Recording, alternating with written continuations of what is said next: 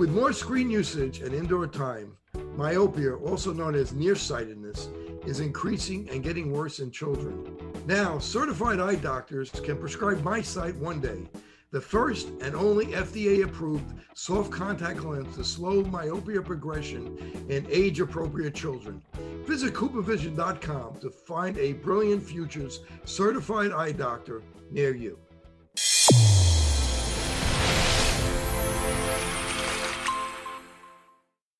Your eyes and your vision are under attack. Damaging blue light from the sun, your phone, your computer, your tablet, even light bulbs and car headlights is constantly bombarding you. The good news is our eyes actually already have a line of defense to counter the effects of blue light. This defense is made up of three pigments called carotenoids. MacuHealth with Micromicelle, the only supplement with the exclusive patent on all three macular carotenoids and Micromicelle technology. OIE Broadcasting is the emerging leader in social media. We use scientific entertainment to drive more patients into your office. Visit OIEBroadcasting.com and sign up today. Welcome back to part two of my interview with Dr. Greg Caldwell. In this episode, we continue our discussion on OCT and OCT angiography. Dr. Caldwell also shares other technologies he uses to help his patients. If you're new here and you like our interviews, press like, subscribe, share, and hit the bell. Also, please leave comments. Be sure to watch our full length documentary, Open Your Eyes, on Amazon Prime, Apple TV, iTunes, Google Play, and YouTube movies and shows. Okay, so let's move on to macular degeneration. And, you know, we use the uh, Beckman classification uh, maybe it's becoming obsolete, but I think it helps helps eye doctors kind of stage where patients are with uh, macular degeneration as we move to macular degeneration. Talk about the Beckman classification, pros and cons, and and how you view it. Yeah, so the Beckman the Beckman classification, Carrie, I put it up here for us. Um, yeah, it, it, I have a love hate for it. You know, we needed something to understand this disease, you know, back years ago, help stage it, help us to wrap our minds around it. But, you know, as we fast forward into, you know, 2021, 2022, starting to learn about macular degeneration and the early stages um, of the uh, the lipid deposits in Bruch's membrane and then the chronic inflammation, the assault that's going on out there in that outer retina. And then as chronic inflammation occurs, then we get a drusen formation. And we just kind of have to remind ourselves that the Beckman classification is a nice way to stage.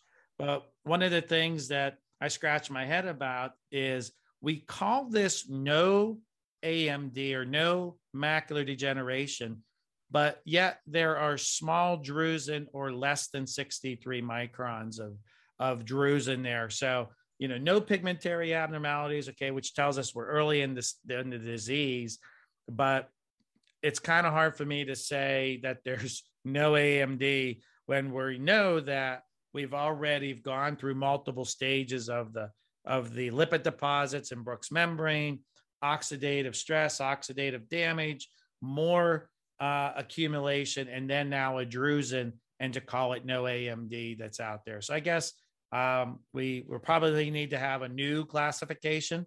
Back in the day, it was good to help us know that to talk to the patients, you know, no AMD or minimal AMD, early, intermediate, uh, and then advanced so to help kind of stage and then put us into some type of treatment protocol. I know for me, if I have any drusen, I want to start treating myself even if they're less than 63 microns, because as far as I'm concerned, that shows that they're starting to be disease, even though in the AREDS study, in the original study, uh, it showed in five years it wasn't really any significant change as far as vision goes. But what happens 15, 20 years out and and uh, and and there was also some indication that there really wasn't enough people to power that study.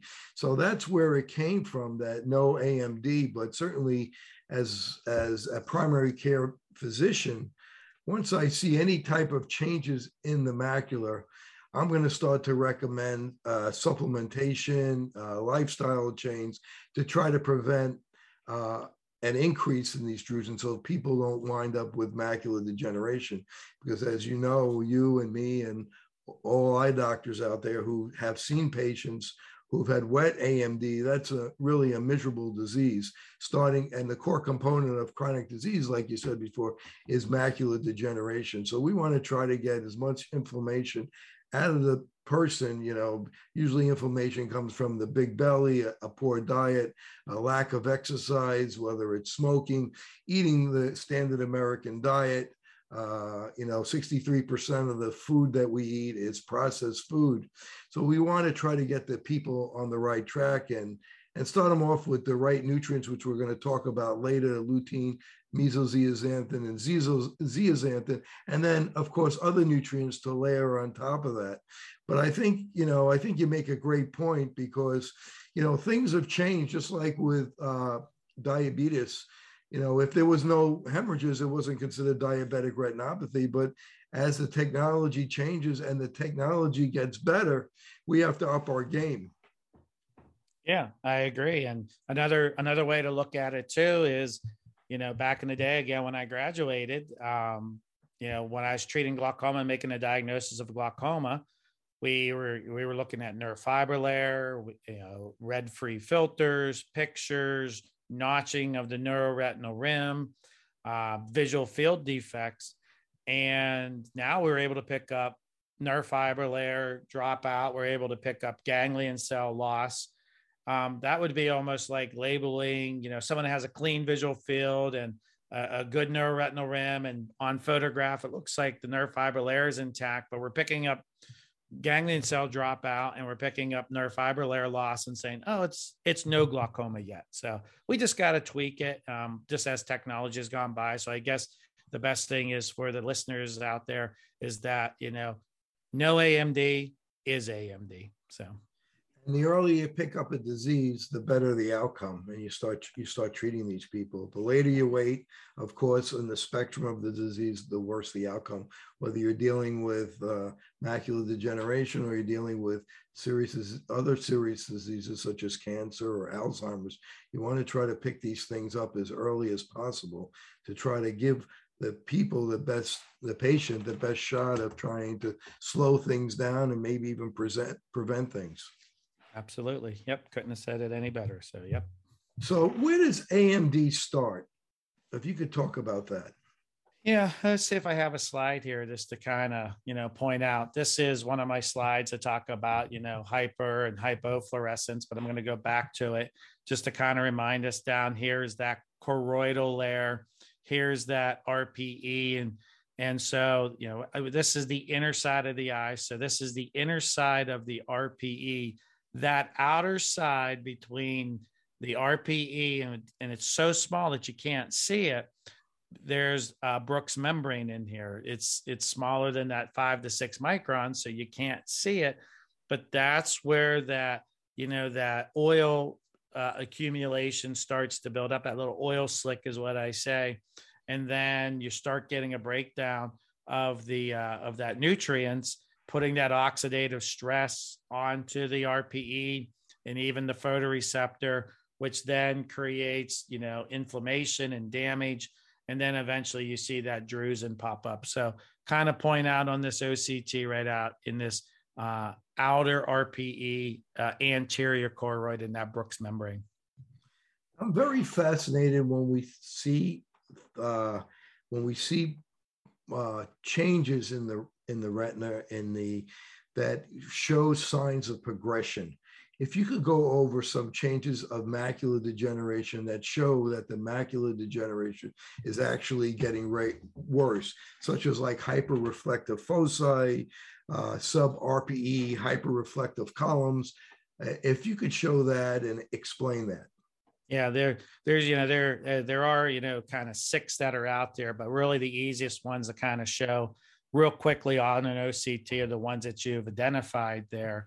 Um, so that's kind of knowing again, that's why this hypo and hyper uh, is needed. So just to remind everyone, anything that's white is hyper, anything that's in a black like this column here from this. This is another one of those normal blood vessels Carrie right here.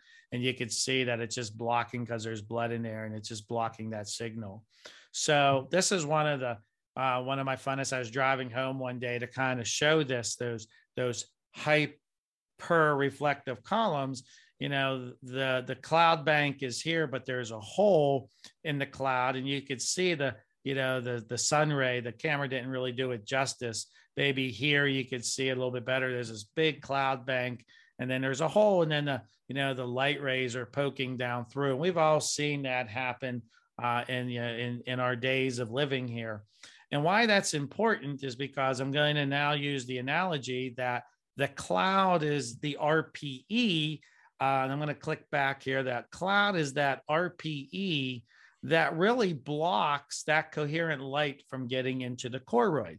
So, whenever I'm evaluating someone with macular degeneration, what I like to do is look at the choroid.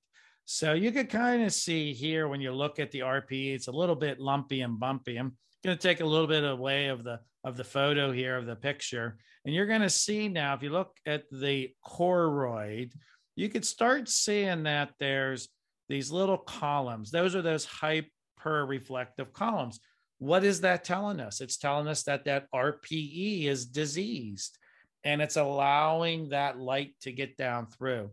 Now, let me just show you this is just a terrible disease. This is geographic atrophy. If you just watch this outer nuclear, yeah, this outer nuclear layer here, and you could just see what's happening because crashing all the way down to where the RPE is and just where Bruch's membrane is. So this whole outer retina from here, and you can see how it comes across to here this whole outer retina, including the RPE, is missing.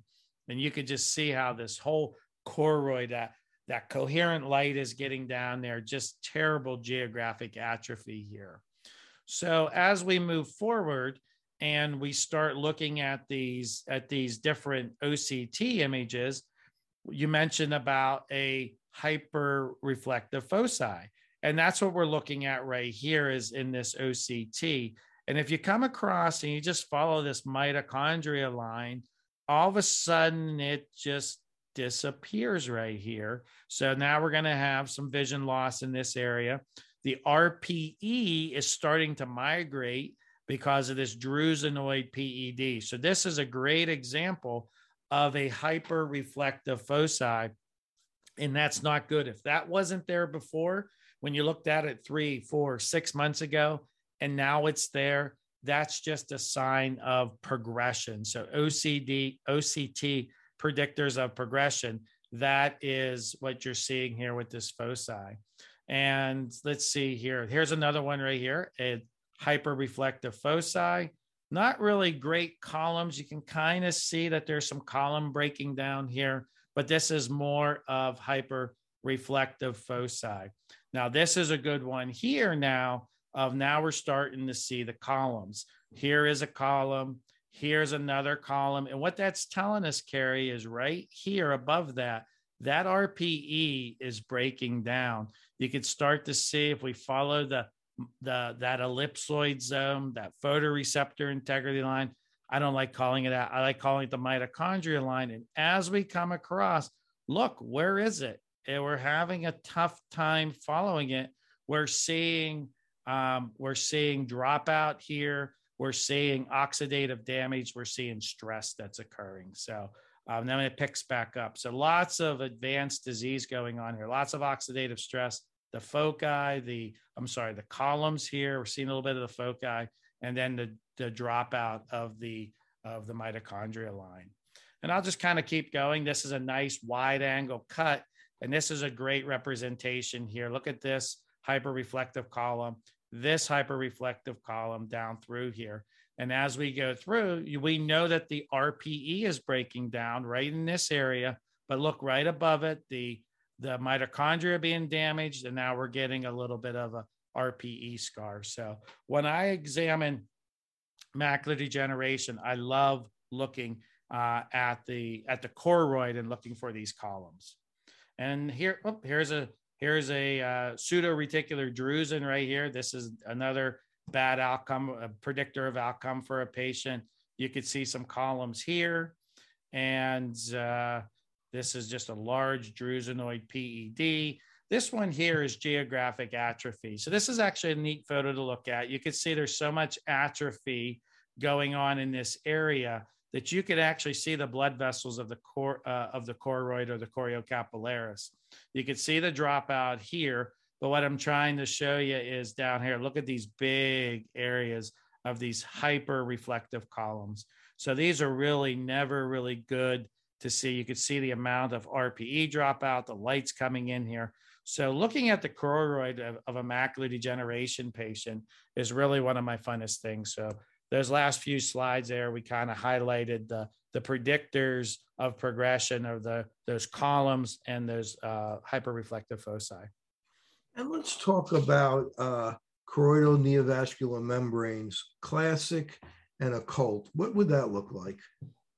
Yeah, so occult, uh, or we'll just jump right in here. And this is one of my favorite slides to do here. And I always tease when I do the lecture if you're going to um, you know, buy the OCT, buy the one that has the arrow that points out the, the pathology, right? The, the little extra $10,000 spend there, just joking. Um, the arrow is intact here. And my point here, why I'm hiding all of this is because, you know, well, we've all become pretty good at um, of evaluating a uh, an OCT and going by what we just talked about, you could see that there's some hyper reflective hyper reflective columns uh, we could see the drusenoid PEDs, but never would have I have guessed that there's a choroidal neovascular membrane sitting here. And this is one of those patients where you'd say, okay, we talked about what you were mentioning before your nutraceuticals, your diet, quit smoking, get those systemic diseases under control, wear those sunglasses. Hey, I'll see you in nine months, but then they bled uh, within that time period, maybe even two or three months after you saw them. And remember, the disease for macular degeneration is not in that deep plexus. It starts to show up um, as that type two that you talked about classic. So this is still pretty clean. Now I'm going to take away the last photo here and show you that here's that choroidal neovascular membrane that is right here at this arrow, which has now led us to a new name. It's an occult, non-exudative choroidal neovascular membrane. We're able to see these now. Fluorescein angiography would not pick up on this. Two reasons why. It's below the RPE. That's where you need ICG or indocyanine. Green. But when's the last time we saw someone do that? And it's not leaking. So this is an occult, non-exudative choroidal neovascular membrane, and it's in the choroid, as we could see here. And I'm good, you're good, and I think we'd all say everyone that's good at interpreting an OCT that we would not be predicting that this uh, occult choroidal neovascular membrane, which now we throw in the extra um, uh, adjectives here, the non-exudative because it's not leaking. We know it has a 15 times greater chance of leaking if you didn't have that.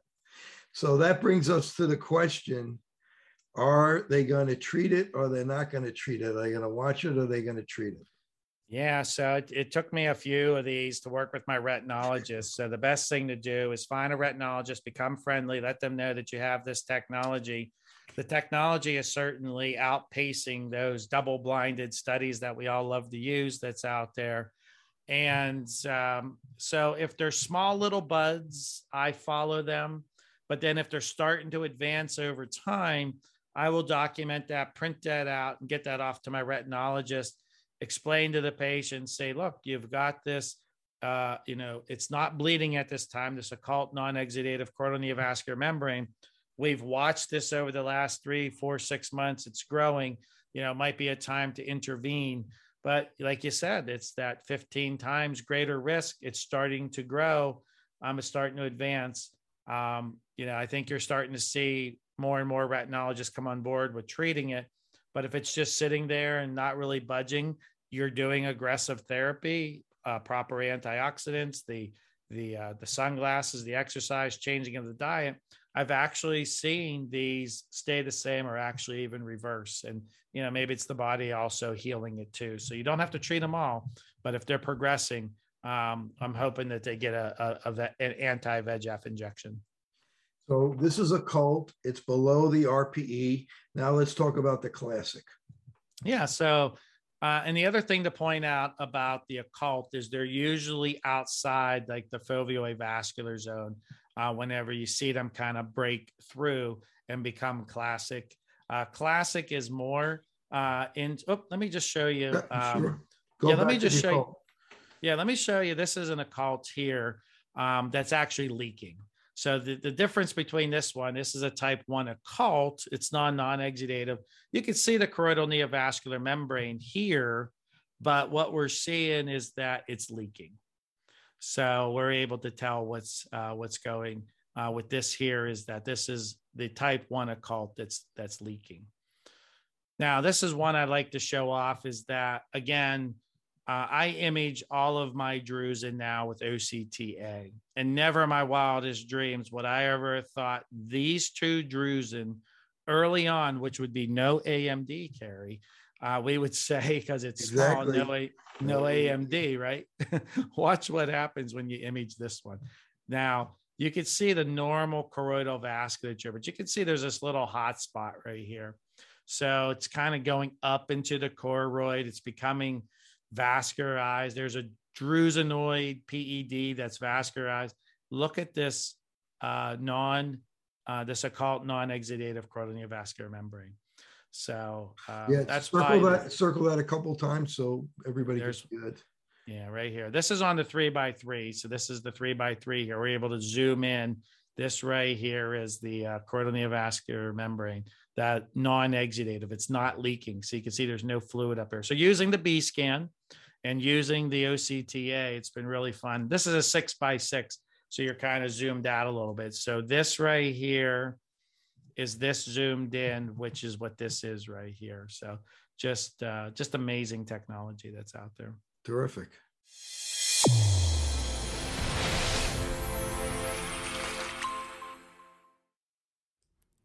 MacuHealth, your science born and tested solutions for visual performance, macular degeneration, and dry eye syndrome.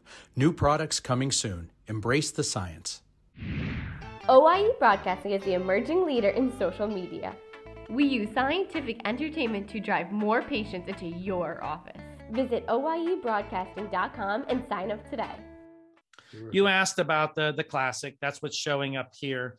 And just to kind of remind everyone, here's the choroid, the RPE or Bruch's membrane. I'm sorry, Bruch's membrane. So choroid, Bruch's membrane. It has broken through, and now we're above the RPE.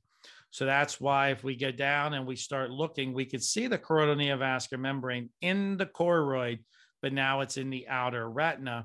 And what I was mentioning before is when it breaks through, if it's a classic, it's usually in the uh, in the foveal vascular zone. So now we're now we're above. So if you would do a fluorescent angiography on this, you would be able to see it because it's above, but it might not be oozing or it might not be oozing a lot uh, on this one here. It's kind of you know I'm not seeing a lot of fluid down here in the B scan, but it would probably ooze a little bit, uh, but it would definitely light up on the fluorescent angiography. Fantastic pictures. Yeah, so this is one of my favorites here. If I'll just jump right in and just uh, just show you, this is uh, um, this is the type three. We talked about type one. Uh, we talked about type two. This is type three, which is really not choroidal neovascular membrane. Type three is retinal uh, uh, angiomatosis proliferans, or what you hear called RAP. So it's actually manifests and starts in the retina. So that's why it's kind of a misnomer to say that there's four types of choroidal neovascular membrane. Type one and two is a choroidal neovascular membrane. Type four is a mix of one and two, but type three is truly a, a retinal neo that kind of goes anterior first, then posterior, creates this little uh, pigmented epithelial detachment. But you were talking before, see this blood, how it's flowing in here? That's not normal. There's an abnormal membrane growing in this retina. And look how it's leaking. And this was a fun one, Carrie. This is where you talk about prevention, early diagnosis. You can see here where I am with the crosshairs. I am outside the foveal vascular zone. I'm inferior temporal away. And we were able to get this to the retinologist because you could see it's leaking. And the retinologist agreed. And we were able to get Avastin on board rather quickly. And here's the patient before, and here's the patient afterwards. Look first, one, how blood flow is inside this membrane. Look how that VEGF just goes in and shuts those capillaries down. You can see the fluid, how it how it decreased. And look how the retina flattened out. You can see the hump here from the edema. You can see how it flattened out. Talking about saving someone's vision, is this, you know, this case right here is a reason why I'm so glad I had, you know, the you know OCT and OCT angiography. Beautiful. So let's. Do you have any other cases that? Uh, Let me see what I have here. Nope, no. treatment. Yeah. Let's yeah. talk about treatment. Yeah. So be so we have cases that when that don't need to be referred, and even if they are t- to be referred, they still need to be treated from a lifestyle point of view. Take us through how you look at treating patients from a lifestyle uh, uh, point of view. Yeah, well, the first thing is if if they smoke, um, I beg, I plead, I grovel. I know it's such a, an addictive uh, uh, habit that's out there, so I don't take it lightly. Um, that you know when those receptors are tickled, that it's you know it's so easy to tell someone to quit smoking. But you know, if they smoke, I try to beg and, and plead with them to get into a smoking cessation program. You know, smoking depletes the serum antioxidants, it decreases the, the pigmentary density, um, which then leads to an increased risk of advanced macular degeneration. You know, our body triages. Uh, and so uh, we could do the best. We could be eating uh, great fruits and vegetables and trying to change our eating habits but as soon as you smoke that cigarette and you get all those toxins, your body says, forget the cells, take care of. Uh, of all those toxins coming in. So again, I try to beg and plead for the smoking, and then it comes down uh, about smoking. There was once a study done that showed that if a doctor just told people just to stop smoking alone and didn't even give all the reasons why, 10% will stop smoking, 90% will continue, but 10 percent will stop. So now there's all these different programs, and you know certainly when people are staring down the barrel of uh, blindness, they do have an incentive to change. But of course, as you said, you know, seeing patients for many years, a lot of them just can't. Right, it's a tough one, yeah. Um, you know, so part of that, you know, change in lifestyle is one if they're a smoker, quit smoking, but then diet.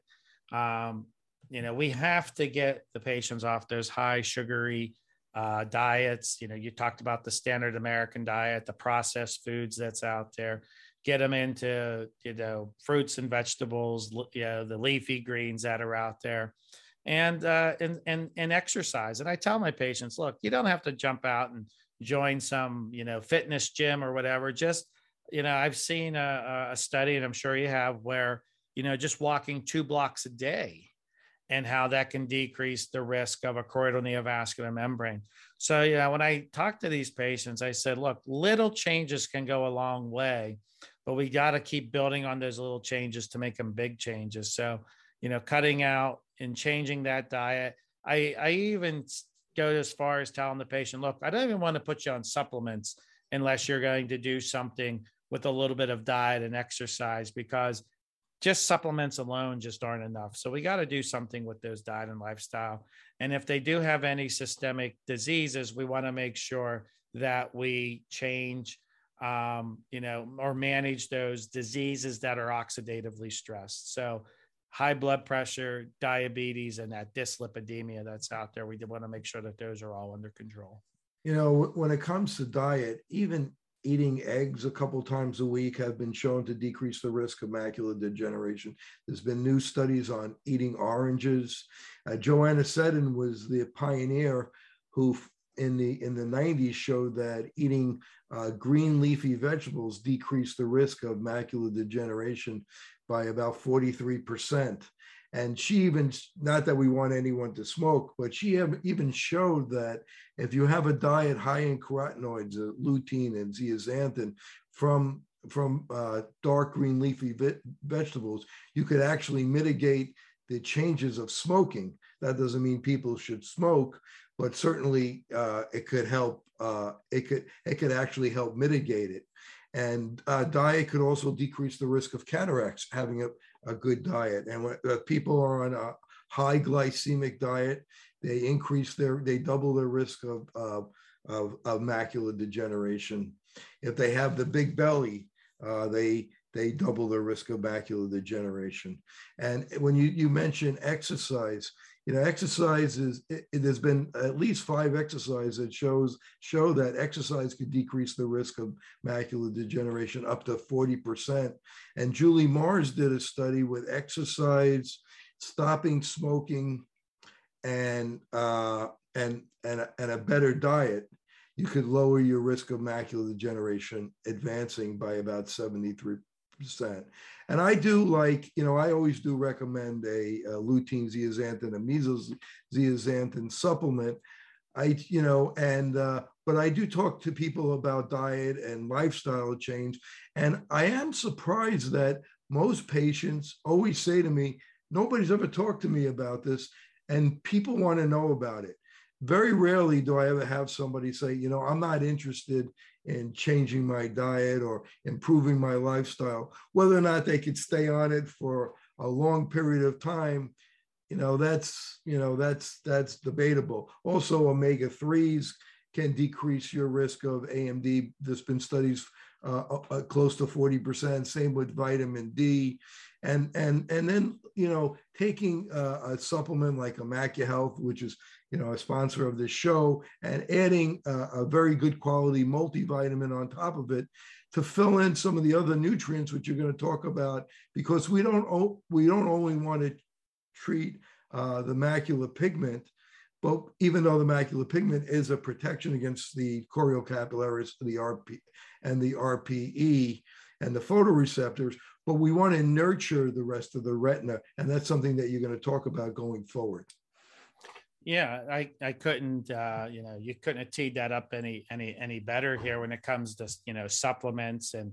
and treating that, that macular pigment. Uh, you know, it all starts, you know, you have to have a healthy macular pigment. And, you know, I think, uh, you know, first of all, when it comes to macular pigment, I always remind uh, everyone is that it's the third lens of the eye.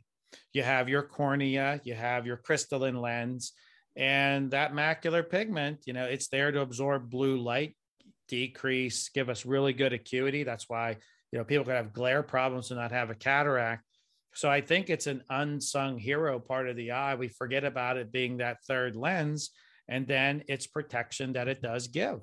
You know, it absorbs that blue light that that can get down into that mitochondria and into that choroid.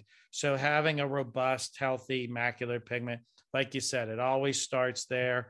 Lutein, zeaxanthin, and having a healthy mesozeaxanthin. So you have to have a great macular pigment. But I think we would be unfair to say that's where it ends. And that's what I've been really trying to talk about is that, you know, that retina is a metabolic engine. And so treating that inner retina, no doubt, lutein, zeaxanthin, mesozeaxanthin, but then going to that full retina. And remember that macular pigment, the macula is is in a sense, if you go from the foveola, just go two disc diameters both ways and two disc diameters up, that macula is about five and a half millimeters. Well, that retina is huge. So we have to get back again to that macular pigment, but then go and supplement that rest of that retina uh, with you know, like a lute or with a uh, like a, a resveratrol that we talked about a little bit earlier, or quercetin, or um, you know, like an alpha lipoic uh, acid. That stuff that's all in the outer retina. So I kind of like to have a mix. And as we start throwing out the quercetins, the catechins, what's in green tea, um, we're starting to separate out polyphenols and flavonoids which are now become important. So we talk about the carotenoids, but we also got to remember polyphenols and flavonoids in that outer retina where a lot of that disease is going on can really complement what's going on with something like MacuHealth uh, and that lutein uh, uh, zeaxanthin and mesozeaxanthin. And polyphenols are micronutrients that are found in plants. And uh, so, you know, there's a lot of micronutrients found in plants, and, you know, certainly they're very important for the whole body, including the retina. Absolutely. You know, in, in talking about treatment here, we talked about, uh, you know, the, uh, um, we talked about the nutrients. We also don't want to forget about retinal light protection that from that sun exposure. I always like to mention here observation and closer follow up is definitely a treatment. You know, when you're following someone with for you know glaucoma suspect, observation as a treatment, but closer follow up too. Instead of you know 12 months, you know you're going to shorten them to six months, maybe based on some of the technology that we talked about, those hyperreflective columns, those foci that we talked about. We talked about a, uh, you know, an, a, an occult non-exudative choroidal neovascular membrane. And I think, you know, we also need to remind everyone that once a person gets to that advanced stage, low vision and vision rehab is definitely another treatment that's out there for those patients to help them with their lifestyle. So lots of lots of good stuff out there that we can do for macular degeneration. And, and I, we did a great podcast on low vision. I think low vision is something that's often ignored in eye care. And uh, if you go back, uh, Stephanie Schmiedecke did a beautiful uh, podcast with me on low vision. So for people that need low vision services, I encourage you to go back and listen to that podcast because it's she did a fantastic job. Yeah. I think I started to listen to that, Carrie, and I, I thank you for the reminder because I'm definitely going to go back. So yes, thank you.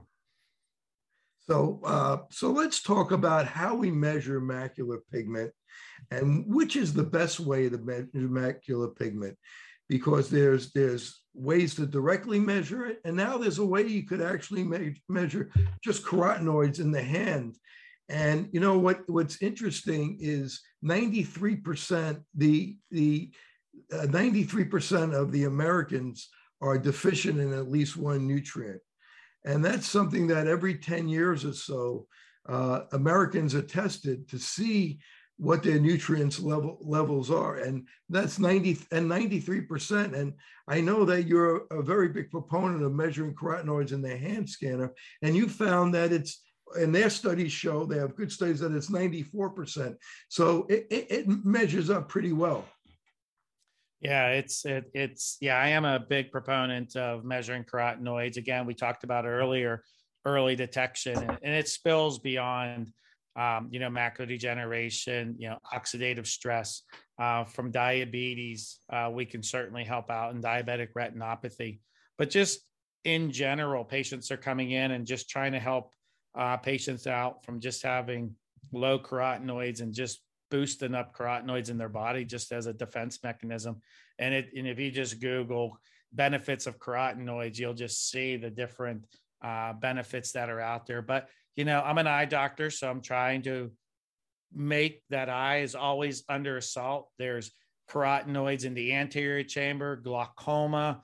Uh, the trabecular meshwork is under assault. They show that carotenoids can help with the oxidation to the trabecular meshwork. So we're talking front of the eye, we're talking back of the eye.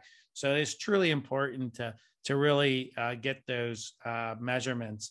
Now, you mentioned there's a few different ways, and there's a skin way to do it, uh, and that's through Raman spectroscopy. There is a serum way of doing it, and then you can actually measure it uh, in the macula. So, you know, I think everyone realizes, you know, serum, you're going to have to go for a blood draw. It's an invasive way. You're going to have to wait a few, uh, you know, weeks or days to get the results.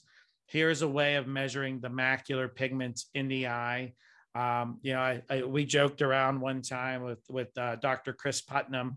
He, you know, he's done his his PhD in this arena, and, you know, we said, well, you can always do a, a, a retina uh, macular biopsy, just kind of in joking, right? Who's going to biopsy the macula and create scar tissue? Uh, but that's one way, I guess, of measuring it. But then there's some clinical ways, subjective and clinical, and there's different companies out there. Um, so you can do serum, you can measure it right in the macula with these different clinical and subjective ways of doing it.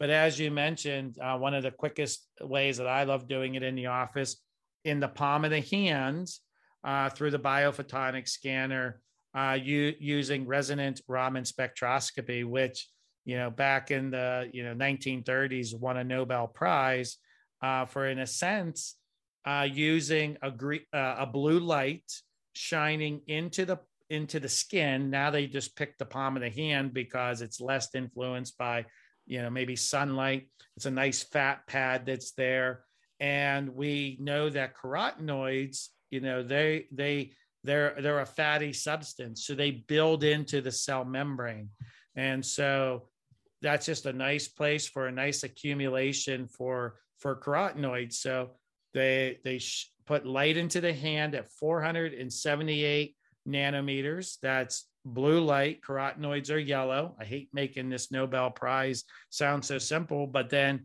yellow and blue make green, and it comes out as a certain green wavelength, and then you're able to measure it. And you could see on this scale here, you know, 60,000 and above would be like an A plus, blue would be an A, uh, green would be a B, then C, D, and E. And when you start showing this to patients, and a lot of the times, Carrie, 90% of my patients are coming in on, on some type of vitamins and they know they should be doing something. They know that they're, um, that they're, uh, they should be doing that their diets are bad. And, and it's, this is kind of like a nice little lie detector. They're taking a, a, a vitamin, they put their hand on here and they're like, oh, I guess my vitamin really isn't doing what it's supposed to be doing. So then getting them on and changing and helping guiding them is really nice. So this is the biophotonic scanner. It's a way to measure it in the skin. And ARVO actually did a study back in 2016, and I have it referenced here. And you know, going against, uh, in a sense, the the MPOD devices versus the hand scanner. And this is one, you know, the the the relationship between macular skin and serum and coming out and basically saying that the objective hand scanner is a lot better than those you know those those devices that measure macular pigment which are MPOD devices. So yeah this has really been a nice 30 second scan in the clinic to be able to obtain this and really help the patients and grade them and help them get motivated on their now you know diet and lifestyle and now supplement changes and as I mentioned before, the USDA tests Americans' nutrition every 10 years, and it shows 93% are deficient at least one nutrient, and about 18% of people, it's so bad that they're almost like killing themselves. And this matches up very well with that USDA uh, uh, studies that they do every 10 years or so. Yeah, and in talking to the to the company, they have over 30 million scans and it's all connected kind of Bluetooth, no personal data um, goes out and it's connected then to, uh, to the internet. And they're able just to kind of see the scores again. Patient's data is not transferred, but just the score. And they have 30 uh, million scans now, over 30 million scans supporting that 93 to 94, just like you said. Well, I want to thank Dr. Greg Caldwell for joining me today, even though we did this kind of late. Uh, I this he's just a wealth of knowledge. And uh, is there anything else that you want to say? I see you have another slide. If you want to show that slide about oxidation. Yeah, this is uh this is actually a pretty cool Carrie. So I just kind of want to take it home out there, just to kind of for you know, for everyone listening. Um, this is a cell membrane. This is just a cartoon of a cell membrane here, that phospholipid bilayer membrane where we know it's fatty. And this would be the inside of the cell, and this would be the outside of the cell. So I, you know, I like to teach and I like to, you know, for people to understand when we recommend like an omega type of supplement, you know, whether it's, you know, like uh, someone's we're supposed to eat olive oil, so the omega nines, and we know about omega sixes and threes and so on and so forth. What we're really trying to do is make this uh, cell membrane, this this phospholipid bilayer membrane, lipid. You know, we're we're we're treating it. We're making it healthy. We're giving it its nutrients that it needs. So this is where your omegas go in and work. And I think we all know that vitamin E is a fat soluble type of vitamin. And what that does is when you have that nice, ready to embed and lace with those carotenoids and antioxidants and polyphenols, the vitamin E will build up. Vitamin C is water soluble. We always hear the, the patient saying, "Oh, you're just trying to make my urine or pee expensive." But yeah, it is water soluble. It goes to the outside and to the inside of the cell. And if you need uh, 800 milligrams and you take a thousand, sure, you're going to waste in a sense, you know, 200, but we're getting it to the optimal levels. And then what I want to point out is we have beta carotene and lutein and lycopene that are all fat soluble. And look, the omegas uh, that are out there, say three, six, and nine, are building up, making this cell mem- membrane very healthy. And then you're taking all these antioxidants, lutein and beta carotene, lycopene, and lacing that membrane. And then you have the water solubles. This is a cell membrane, Carrie, that is protected from that oxidative stress. We don't want it looking like this. We want a membrane that is properly uh, protected. And this is what we want. And this is what we talk about when we're trying to get to those perfect supplementations or increase supplementations. Well, it just shows the importance of having a good diet, a good lifestyle, taking nutrition, you know, because I mean, if you look at something like spinach in, in 1950, one bowl of spinach, the amount of nutrients, you have to eat about 50 of those bowls of spinach to get the same amount of nutrients. And that has been shown. So, uh, you know, nutri- nutrition is very, very important. And sometimes we all forget about it as as patients and as doctors but you know we have to have our have the proper nutrition absolutely. Um, and that's you know uh, carrie i just want to say you know you know thank you. You know being asked back is truly an honor and a pleasure especially from someone that's uh, that has just recently got their their movie released here. You know open your eyes. You've taken the time to really open our eyes to the world uh, and really show the importance of an eye exam that's out there and you know, encouraging people to go see their eye doctor, get their eyes checked. There's 300 diseases that can be detected. So, one, I want to thank you for what you've done, and also thank you for having me be here tonight. Well, I really appreciate that, Greg. And if people want to find out more about you, how can they do that? Yeah, um, just in a sense, they can email me. Uh, they can email me at greg at optometricedu.com. Uh, or I certainly don't mind them texting me. I give my cell phone out to my patients and it's on all my handouts. So 814 931 2030. Certainly throw me a text anytime or email me again at greg at optometricedu.com. Thanks again, Dr. Caldwell. For Open Your Eyes, this is Dr. Kerry Gelb. Thank you for joining us.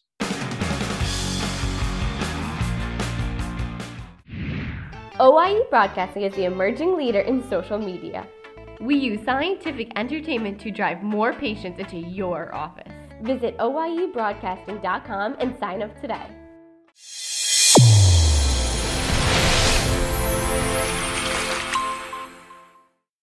Your eyes and your vision are under attack, damaging blue light from the sun. Your phone, your computer, your tablet, even light bulbs and car headlights is constantly bombarding you. The good news is our eyes actually already have a line of defense to counter the effects of blue light. This defense is made up of three pigments called carotenoids. MacuHealth with Micromicelle, the only supplement with the exclusive patent on all three macular carotenoids and Micromicelle technology. Fitting multifocal contact lenses presents a big opportunity to meet patient needs while growing your practice. Alcon is your partner not only with our innovative portfolio, but through e learning. Learn to enhance your multifocal strategy today with the Alcon Experience Academy. Each generation was supposed to be healthier than the last one. Lifespan was supposed to be increasing. We were supposed to be in this paradise by now. Instead of getting healthier and healthier, it seems to have gone the opposite way. Millennials were projected to be the first generation in history to not outlive the generation before them. We are certainly headed for disaster. I think a lot of people are beginning to question the whole story. We live in a time where the paradigms are shifting. And the optometrist, in my opinion, is one of the best kept secrets. The public doesn't realize about going to the eye doctor. So many different diseases actually manifest in the eye. The back of the eye is the only place in the body that you could actually see the blood vessels. Completely non-invasively, you could screen thousands of people, not just for their eye health, but for their whole body health. Because this disease is here, it's also going to be here. And I can look into the back of my eyeball, and there are expert doctors on the ground who are looking at my eyeball while I'm doing it.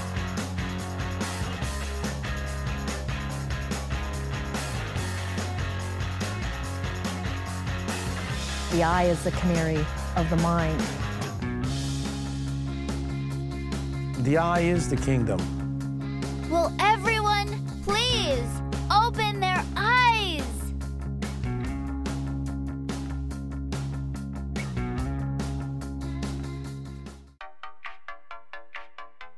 Since I bought Safe for You, my dad makes me clean his boat.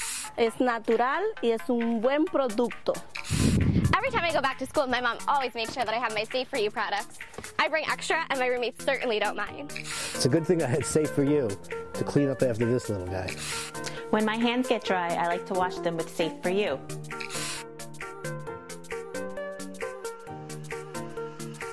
And most importantly, the reason why I buy Safe for You is because it's safe for me and you.